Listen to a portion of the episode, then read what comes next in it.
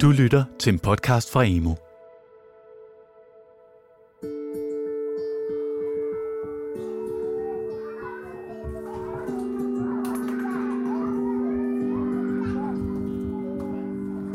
Børnehøjde.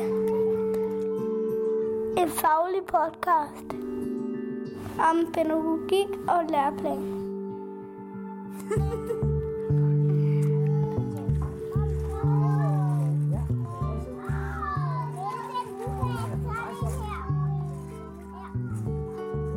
Velkommen til Børnehøjde, en faglig podcast om pædagogik og læreplan.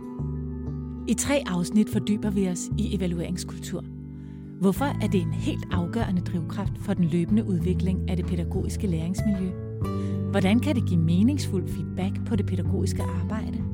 Og hvad betyder det for børnene i dagplejen, vuggestuen og børnehaven? Vi har spurgt forskere, pædagogisk personale og børnene selv.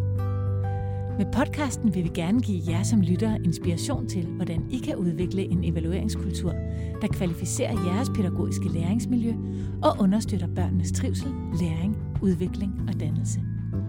Mit navn er Trine Bækket, og jeg er jeres vært undervejs. Du lytter til Børnehøjde. Børnehøjde. I tre afsnit giver forskerne Stine Hamilton, Ane Kvartrup og Annette Bøje Kok deres bud på, hvad en god evalueringskultur betyder for børnenes hverdag, og hvordan man udvikler den evalueringskultur, man har, eller kommer godt i gang. En evalueringskultur skal styrke den pædagogiske faglighed. Det er, handler også om at synliggøre en udviklingskultur, øh, som eksisterer blandt pædagoger. Det er den der undrende, undersøgende og løbende øh, udvikling af praksis. Det er også en del af sådan en fælles lærings- og professionaliseringskultur. En god evalueringskultur er en kultur, hvor det at reflektere og evaluere over de ting, som man sætter i gang, det er en integreret del af hverdagen. Øhm, og så er det noget, som, øh, ja, hvor man også observerer sin egen praksis udefra, man observerer det, som børnene er optaget af, øh, og tager det med, øh, når man skal snakke med sine kolleger efterfølgende. I det her afsnit skal vi tale med forskeren Anne Kvartrup om, hvordan en god evalueringskultur kan betyde mindre brændslukning og mere pædagogik.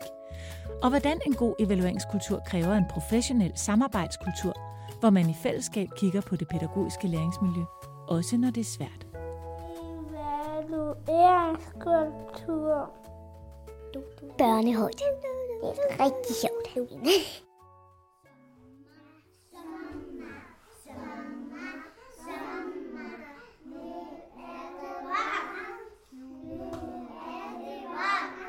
Det er tid til formiddagssamling på børnehavestuen Springerne i den integrerede institution Hyllegården i Gladsaxe Kommune. Er der nogen, der gerne vil fortælle noget? Lejt, hvad vil du fortælle? Hvorfor får vi en ny gulv? Hvorfor får vi et nyt gulv? Ja, så skal man til at tænke sig op, jo. Hvorfor tror du, vi skal have et nyt gulv? Hvad er der galt med det gulv, vi har dernede? Det er er nemlig gammelt. Det skal skiftes ud med et nyt gulv. Derfor. I rummet sidder børn og pædagogisk personale på gulvet. Personalet ved lige præcis, hvilket fokus og hvilken plads de skal have i dag. Det er noget af det, der er kommet ud af deres arbejde med evalueringskultur. Hvis man skal skabe kvalitet med børn, så skal man også have tid til at reflektere og planlægge den kvalitet. Det kommer ikke bare af sig selv. Jeg taler om det, og det ved jeg, det er der rigtig mange af mine kollegaer her i Gladsaxe, der gør, der siger, at tid om børn er lige så vigtig som tid med børn. Stine Kær Hagedorn er børnehusleder på Hyllegården. Hun satte særlig fokus på samarbejdet i personalegruppen, da hun stod over for at skulle realisere den styrkede pædagogiske læreplan. Det er jo den tid, vi har om børn, der kvalificerer vores møde med børnene. Øhm, og det kan godt lade sig gøre. Vi, vi har ikke øh, 100 ansatte mere end alle mulige andre, men vi er meget skarpe på vores organisering. Hver gruppe har planlæg, pædagogisk planlægningstid, hedder det, en gang om ugen, en time. Der sidder de og planlægger. Øh, hvad skal der ske? Hvad skal vi sætte i gang? Vi skal arbejde med de her læringsmål. Hvad kalder det på i vores pædagogiske praksis med børnene? Der, der aftaler de også, øh, Anna, øh, du tager billeder af det der, det der, eller du tager en filmklip af det, for det skal vi bruge til at sende til forældrene, eller det skal vi bruge til at indsamle viden omkring, hvordan går det egentlig med sprogarbejdet i vores samling, hvis det er det, vi interesserer os for. Så øh, ugen efter, så kigger man på, hvad der skal justeres på. For der skal altid justeres lidt på den plan, man laver i U1. Så har vi teammøder, hvor vi interesserer os for teamet. Eksempelvis vores sprogarbejde. Hvad for nogle lege skal vi have i gang ude på legepladsen for at understøtte et, et endnu bedre øh, sprogligt læringsmiljø for børnene? Det er sådan det næste niveau. Ikke? Vi har det nære på grupperne, og så har vi teamet, og så har vi over det øh, børnehuset eller området. Så vi har evaluering på, på flere niveauer løbende, for hele tiden at sikre den pædagogiske øh, kvalitet. På Hyllegården er det sproglige læringsmiljø altid et særligt fokusområde for samarbejdet. Vi har rigtig mange familier med, med mange sprog, ikke kun med to sprog, men med flere sprog. Så vi har altid sådan et, et udvidet fokus på vores sprogarbejde og vores sprogindsatser. Øhm, så kan vi gå ud og lave nogle praksisfortællinger eksempelvis, hvor pædagogerne sidder og laver nogle observationer. Så bringer vi dem ind på nogle øh, teammøder, hvor hele personalegruppen eksempelvis fra børnehaveteamet sidder sammen. Så vi hele tiden går ind og kigger på, hvad er vores pædag- overordnede pædagogiske mål? Hvor er vi henne nu? Og hvad er næste skridt? Hvad skal vi justere på? Og der er sandkasten. Og, og der er besøgbil. Og på hjulerne. Og foran hjulerne. Og så rigtig meget foran. På legepladsen fortæller Mars, hvordan bilerne er noget af det, han godt kan lide. Og det lytter personalet til. For evalueringen af det pædagogiske læringsmiljø er i høj grad baseret på de udtryk og de tegn, der kommer fra børnene. Når vi går ind og justerer vores arbejde, så gør vi det jo ud fra de tegn, børnene viser os. Vi har en pædag- et pædagogisk mål, så går vi jo ud og præsenterer børnene for alt muligt forskelligt. Og så er vi jo forpligtet til at kigge på, hvordan modtager de det her, hvordan samarbejder de omkring det, bliver de vildt optaget af det, viser de selv initiativer ind i det, øh, som vi skal følge for at sikre deres stemme ind i vores arbejde. Vi arbejder med sådan noget, der hedder læringstavler hernede, hvor vi sætter billeder eller konkreter. Det kommer kun op på den tavle, hvis børnene faktisk har været optaget af dem. Det er ikke så interessant, om vi som voksne har været optaget af dem. Deres optagethed skal visualiseres, så de bliver bekræftet i, at vi tager dem alvorligt, og at vi hører dem, øh, uanset om de har sprog eller ej. På en væg på legepladsen hænger en billedserie, som Senja er særligt optaget af. Det er historien om Rødhætte. Det er rødhætte, nogle rødhættebilleder, hvor vi sidder sammen og læser nogle på. Og så kan vi kigge her, hvad der står. Hvis, hvis rødhætte går den lige anden, den korte vej, og går ulven går den lige vej.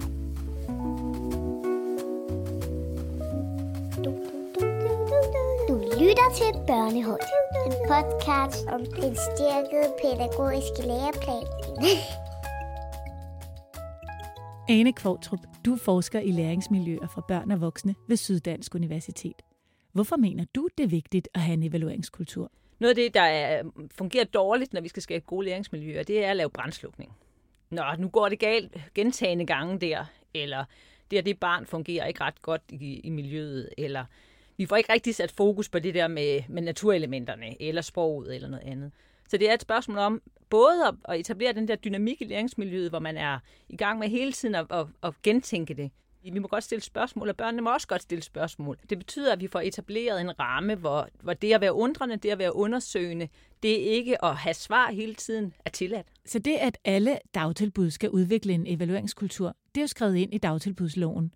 Er det en ny tanke, at personalet i samarbejde skal evaluere praksis? Det er jo ikke noget nyt, der er kommet til, at vi skal være undersøgende på vores egen praksis. Det stammer helt tilbage til 60'erne, at vi ville sådan organisere os omkring teamsamarbejde og sådan noget. Det, der måske kan mangle, det er systematikken omkring det. Og det er den der gentagenhed, og det, og det er, altså, det er sådan mere rammerne omkring det, og, og hele tiden være i gang med at have nogle fokuseringer. Du har i din forskning beskæftiget dig med det, du kalder en professionel samarbejdskultur. Det handler om særligt tre ting. At man har et fælles ansvar for udviklingen af læringsmiljøet, at man har en kontinuerlig dialog, hvor man deler viden og evaluerer, og endelig at man aftaler og sætter fælles retning for læringsmiljøet.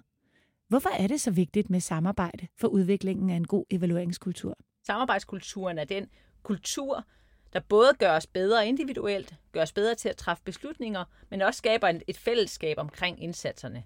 Det med fællesskabet er helt banalt et udtryk for, at, at for at skabe opmærksomhed omkring noget i en, et dagtilbud eller i en, en dagpleje, så er det altså bedre, at der er et fællesskab, der gør det, end at hvis man gør det som enkelt person. Indsatsen bliver tydeligere, eller det bliver klarere for børnene, hvad vi er i gang med, eller det, det fælles fokus gør, at vi holder, holder fast i det. Samtidig er samarbejdskulturen det, der gør, at vi hver især reflekterer vores egne muligheder. Altså mulige indsatser. Ikke? At man ligesom får afprøvet de måder at gøre tingene på, ved at tale dem frem, ved at begrunde dem. Det her det er ikke et opgør med den enkelte. Jo, måske med den privatpraktiserende, men ikke med den enkelte kompetencer eller formåen eller, eller særlige øh, altså kapaciteter. Så en professionel samarbejdskultur gør, at man får kvalificeret sine indsatser, og at alle arbejder i en fælles retning, frem for at personalegruppen arbejder i forskellige retninger. Samarbejder man også om noget andet, end hvis man ikke havde en professionel samarbejdskultur? Jamen altså, hele, hele kernen er jo, at man samarbejder om børnene og læringsmiljøet. Altså det er det, der er det fælles øh, fokus selvfølgelig i et dagtilbud. Men det gør man jo også i alle mulige andre sammenhæng. Og det, der så yderligere kan sige at være det, det, det nye, det er, at man ikke bare samarbejder om den der opgave, man har, men også samarbejder om de processer, der fører op imod at løse opgaverne. Altså så man for eksempel netop siger, vi vil gerne have øh, større fokus på, hvordan vi kan skabe et socialt fællesskab mellem nogle grupper, en gruppe af børn, som måske ikke fungerer øh, helt, som man havde øh, håbet på. Og man så siger, hvad er mulige, hvad, kunne vi, hvad er mulige måder at gøre det på? Skal vi dele dem op i nogle tomandsgrupper for ligesom at, at skabe nogle relationer to og to? Eller er det bedre, at vi stiller dem over for en fælles opgave, hvor vi øh, hvor vi løser en eller anden praktisk opgave sammen. Eller skal vi tage på en tur og, øh, og prøve at skabe et godt fællesskab omkring nogle lege nede på en ny legeplads. Men hvis samarbejde og fælles retning er så vigtigt for at udvikle en evalueringskultur, hvad gør man så, når man er alene i sin praksis som dagplejer? Jamen, der er det helt vigtigt, at man får et andet fællesskab omkring det. Øh, altså, at man bliver etableret i nogle teams som dagplejer. Så er det klart, at den der undren i den dagligdagen er sværere at håndtere. Og der er min anbefaling, at man gør sig en indsats for at at notere sig ned, hvad man har gjort, stille de undrende spørgsmål i løbet af dagen, så man kan bringe dem op, når man så mødes i et team. Men det er samtidig vigtigt, at man faktisk i det der team etablerer en fælles indsats. Øh, altså så vi vil stadigvæk være bedre til for eksempel det med naturen, eller til det med sproget, eller vi skaber noget for de sociale rammer. Altså fælles, men, men hver for sig. Ikke?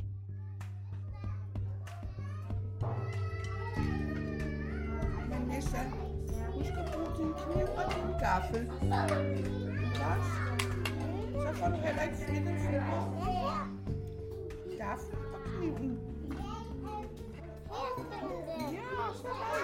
Det er frokosttid på børnehavestuen Springerne. Kartofler og kylling og, og rosiner og gulerødder.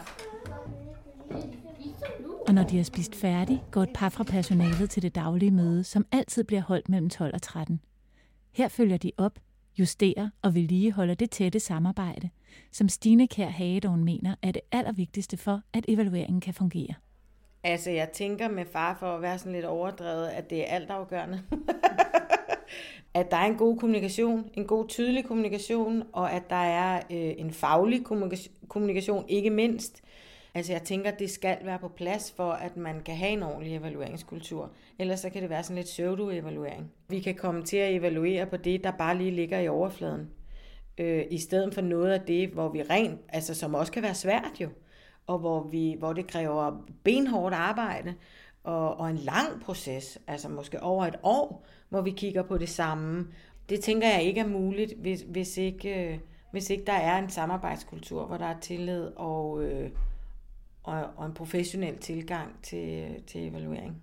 Det er pædagog Sofie Warming enig i. Der er jo ikke nogen, der kan gøre det hele alene, så, så jeg er nødt til at have tillid til, øh, og min kollega er nødt til at have tillid til, at, at, at, at vi gør det, vi ligesom øh, aftaler, og øh, så vi skaber et læringsmiljø gennem hele dagen. Og så er jeg nødt til at have tillid til, at, øh, at der er nogle, nogle, nogle områder, hvor der er nogle af mine kollegaer, jamen, som, som laver noget arbejde og kommer tilbage og, og siger til mig, nu har vi vundet frem til det her, så derfor så skal vi alle sammen prøve at arbejde med et eller andet i en periode. Og selvfølgelig følger jeg dem i det, de, de, de kommer og siger. Sofie Warming oplever, at det tillidsfulde samarbejde skaber kvalitet for børnene og arbejdsglæde for personalet. Det giver mig en kæmpe energi i mit arbejde, når jeg kan se, at, øh, at jeg planlægger noget, og vi udfører det og gør det i fællesskab, og jeg kan se hos børnene, at, øh, at det, det betyder noget for dem, og de får noget ud af det. Så, så bliver jeg glad. Altså bliver stolt af mit arbejde øh, og får lyst til at, at gøre mere. Ikke? Øhm, der er ikke noget, der er afhængig af, hvem jeg er som person, eller hvem du er. Børnene de får en, en, en kvalitet, som vi i fællesskab er kommet frem til. Men tilliden og samarbejdet er ikke kommet af sig selv. Stine Kær Hagedorn satte ekstra fokus på det, da hun som en del af realiseringen af den styrkede pædagogiske læreplan blev opmærksom på, at der blev stille i personalegruppen, når man var uenige om evalueringen af det pædagogiske læringsmiljø. Jeg har arbejdet med evaluering i mange år i Jyllegården, men jeg blev rigtig optaget af øhm, det interne kommunikation i personalegruppen. Jeg blev rigtig optaget af, hvordan kan vi kvalificere den her øh, evaluering yderligere.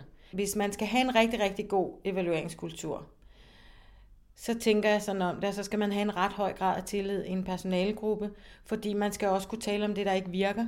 Man skal kunne tale om det, der er svært, og man skal kunne tale om, når man har lavet fejl, siger jeg i godsøjne, ikke? Altså når der er sket noget andet, end det man egentlig havde tænkt.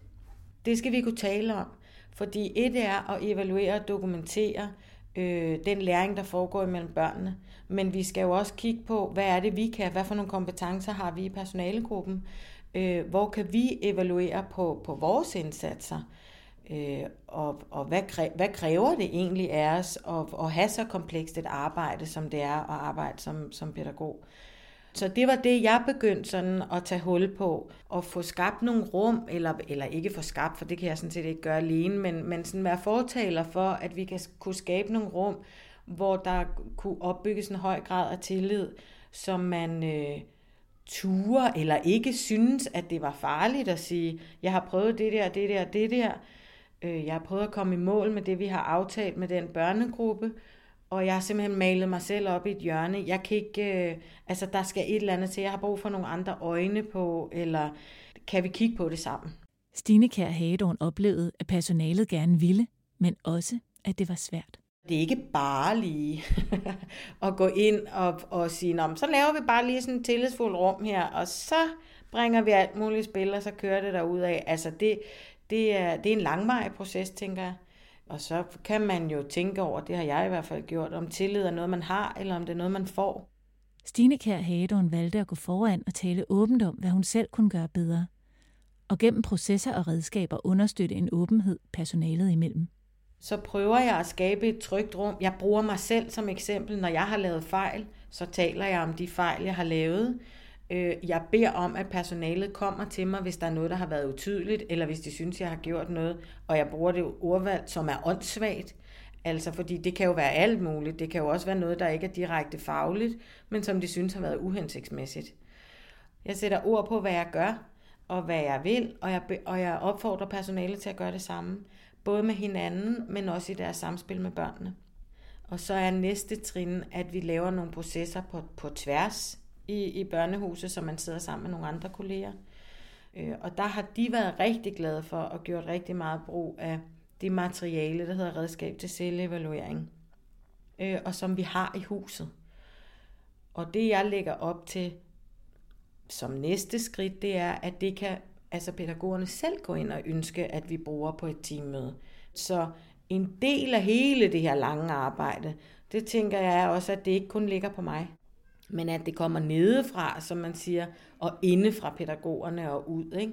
Så det ligesom kan komme fra flere niveauer. Så tænker jeg, at så er vi ved at være der, hvor vi har en høj grad af tillid, øh, og en evalueringskultur, som alle ligesom på en eller anden måde oplever sig som en del af. Fordi så kan så kan hvem som helst, skulle jeg til at sige, tage, tage ejerskab for, eller tage ansvar for, at der er et eller andet her, vi, vi skal kigge på og prøve at evaluere på, om det skal justeres. Ikke? Selvom de er nået langt på hyldegården, er arbejdet med tillid aldrig noget, de bliver helt færdige med. Og det gør vi ikke, fordi det er, altså tillid kan også være dynamisk på en eller anden måde. Der kan, der kan opstå noget, der, der gør, at der kommer sprækker i tilliden. Øhm, og så er der sådan noget helt lavpraktisk og konkret, som måske er sådan lidt mere kedeligt, men der kan jo være udskiftning i personalegruppen og sådan noget. Ikke? Altså det, det er noget, jeg tænker, jeg vil have ledelsesmæssigt fokus på altid.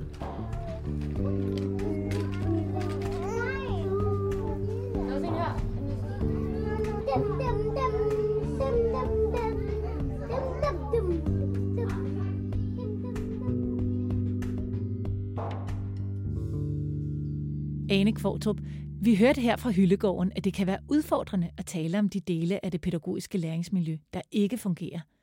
Hvordan skaber man et rum, hvor man kan tale om det, der er svært? Det er vigtigt, at en tillid ikke er sådan en personlig tillid, men en professionel tillid. Og en tillid til, at vi alle sammen har mulige øh, input til en proces. Jeg tror mest af alt, det kræver en anden opmærksomhed. Det er et spørgsmål om, at der er nogle andre rutiner, der skal bringes ind. Men også, at det der, øh, altså, at den der fejlkultur, som der kan præge nogle steder, altså at vi tør ikke tale om det, der ikke fungerede, fordi så peger vi jo på nogle fejl. Nej, vi peger bare på, at det var uforudsigeligt, og at det, vi havde planlagt, det ikke fungerede, som vi, som vi troede, og derfor var vi nødt til at justere. Så det der med, at det bliver et, sådan et ressourcefokus frem for et, et fejlfokus, det er helt afgørende. Kan du beskrive, hvad det er, der sker, når man retter blikket på det, man kan i fællesskab, frem for at se på de fejl, man har begået? de får sat den der faglighed, som alle har, jo, alle dem, der er, er i dagtilbuddet eller i, i dagplejen, har på ryggraden. Men nogle gange skal den bringes frem for at, at, at blive diskuteret. Samtidig er det min erfaring, at man i høj grad, i hvert fald i starten, kan gå meget systematisk til at være deskriptiv omkring de praksiser, man, man arbejder med. Min oplevelse er, at når man har et eller andet fælles tredje at sidde og diskutere, altså har noget dokumenteret og sige, vi så det her her, vi så det her her, vi så det her her, så sidder man ikke og snakker om personer. Så sidder man og snakker om noget fælles tredje, noget observeret, noget, der foregik i praksis.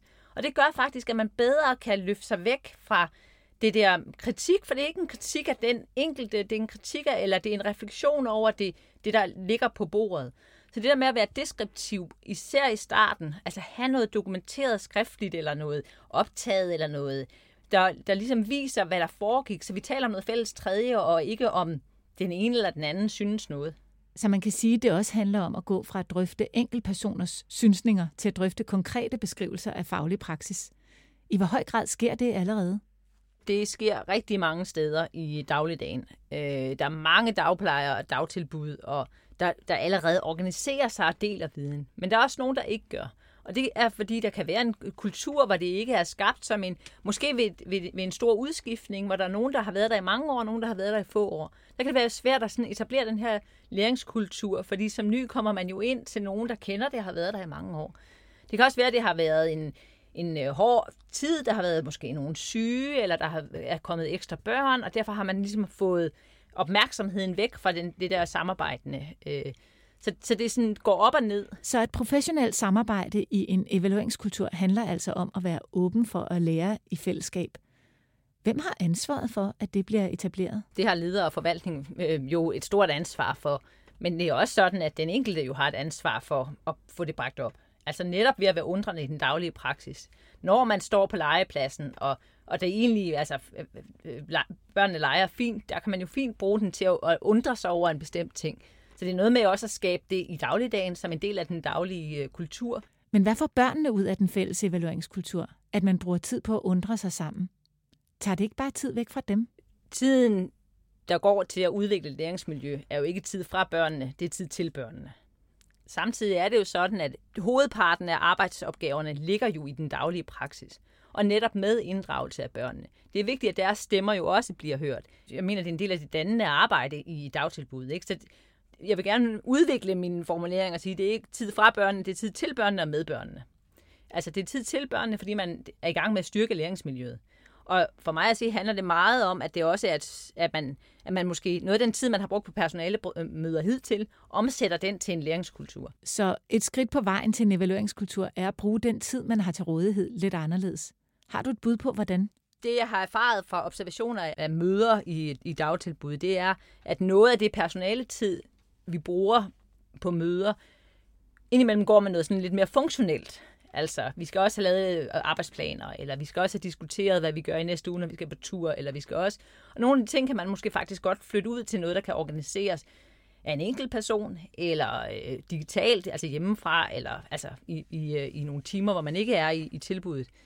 Mens øh, at man så kan bruge det der fællesskab, der er på et personalemøde, til at være undrende og undersøgende. Så det er også et spørgsmål om at organisere sig lidt anderledes, end man har gjort hidtil. Kan du forstå, at der kan være nogen, der oplever, at en evalueringskultur er noget, der ligger ved siden af, eller kommer oven i alt det andet, de også skal i dagtilbuddet? Dem, der føler, at det er noget, der kommer oveni, der er det, fordi de så ikke har set meningen med det. Og det er så, fordi de måske ikke har oplevet den mening, der er. Og det betyder, at man skal gøre noget andet jo. Øh, nogle gange har min erfaring været, at det kan være godt at starte op i en mindre gruppe, for ligesom at få skabt opmærksomheden på, at det ikke er... Altså hvis der er en, en modstand mod det, så få skabt opmærksomhed på, at det faktisk godt kan være en del af hverdagen, uden at vi gør en hel masse ekstra. Andre har, har godt af at blive kastet ud i det, og gennem den der erfaring af at sidde med det og prøve det, og opleve, at jeg, bliver, jeg får faktisk en masse input, og jeg bliver faktisk styrket i mine argumenter omkring det, jeg gør, eller min måde at begrunde det på, så man ligesom erfarer den der værdi, det har at gøre det. Vi skal sørge for at få etableret den der mening omkring det, for det må ikke være noget, hvor nogen oplever, at det gør vi, fordi vi skal. Det skal være en del af den daglige praksis, og fordi man faktisk synes, det har værdi. Og netop evalueringskultur med mening taler vi med forsker Stine Hamilton om i et af de andre afsnit i den her serie.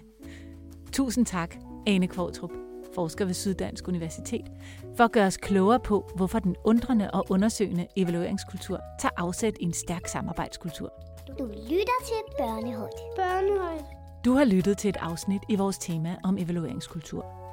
Vi har talt med forsker Ane Kvartrup og Børnehuset Hyllegården om, hvordan en god evalueringskultur kræver et professionelt samarbejde, hvor man i fællesskab kan se kritisk på praksis, dele viden, også om det, der er svært, og sætte fælles retning for udviklingen af det pædagogiske læringsmiljø.